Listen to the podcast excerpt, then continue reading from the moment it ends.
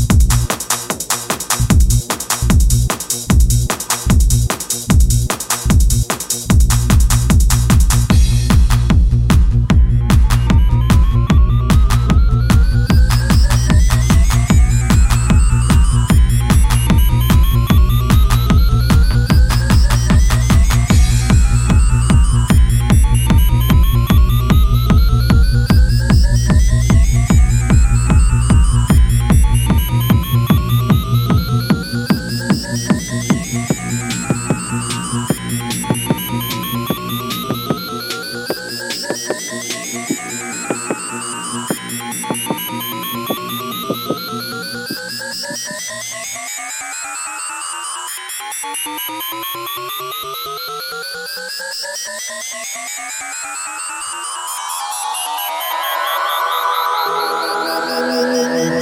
you.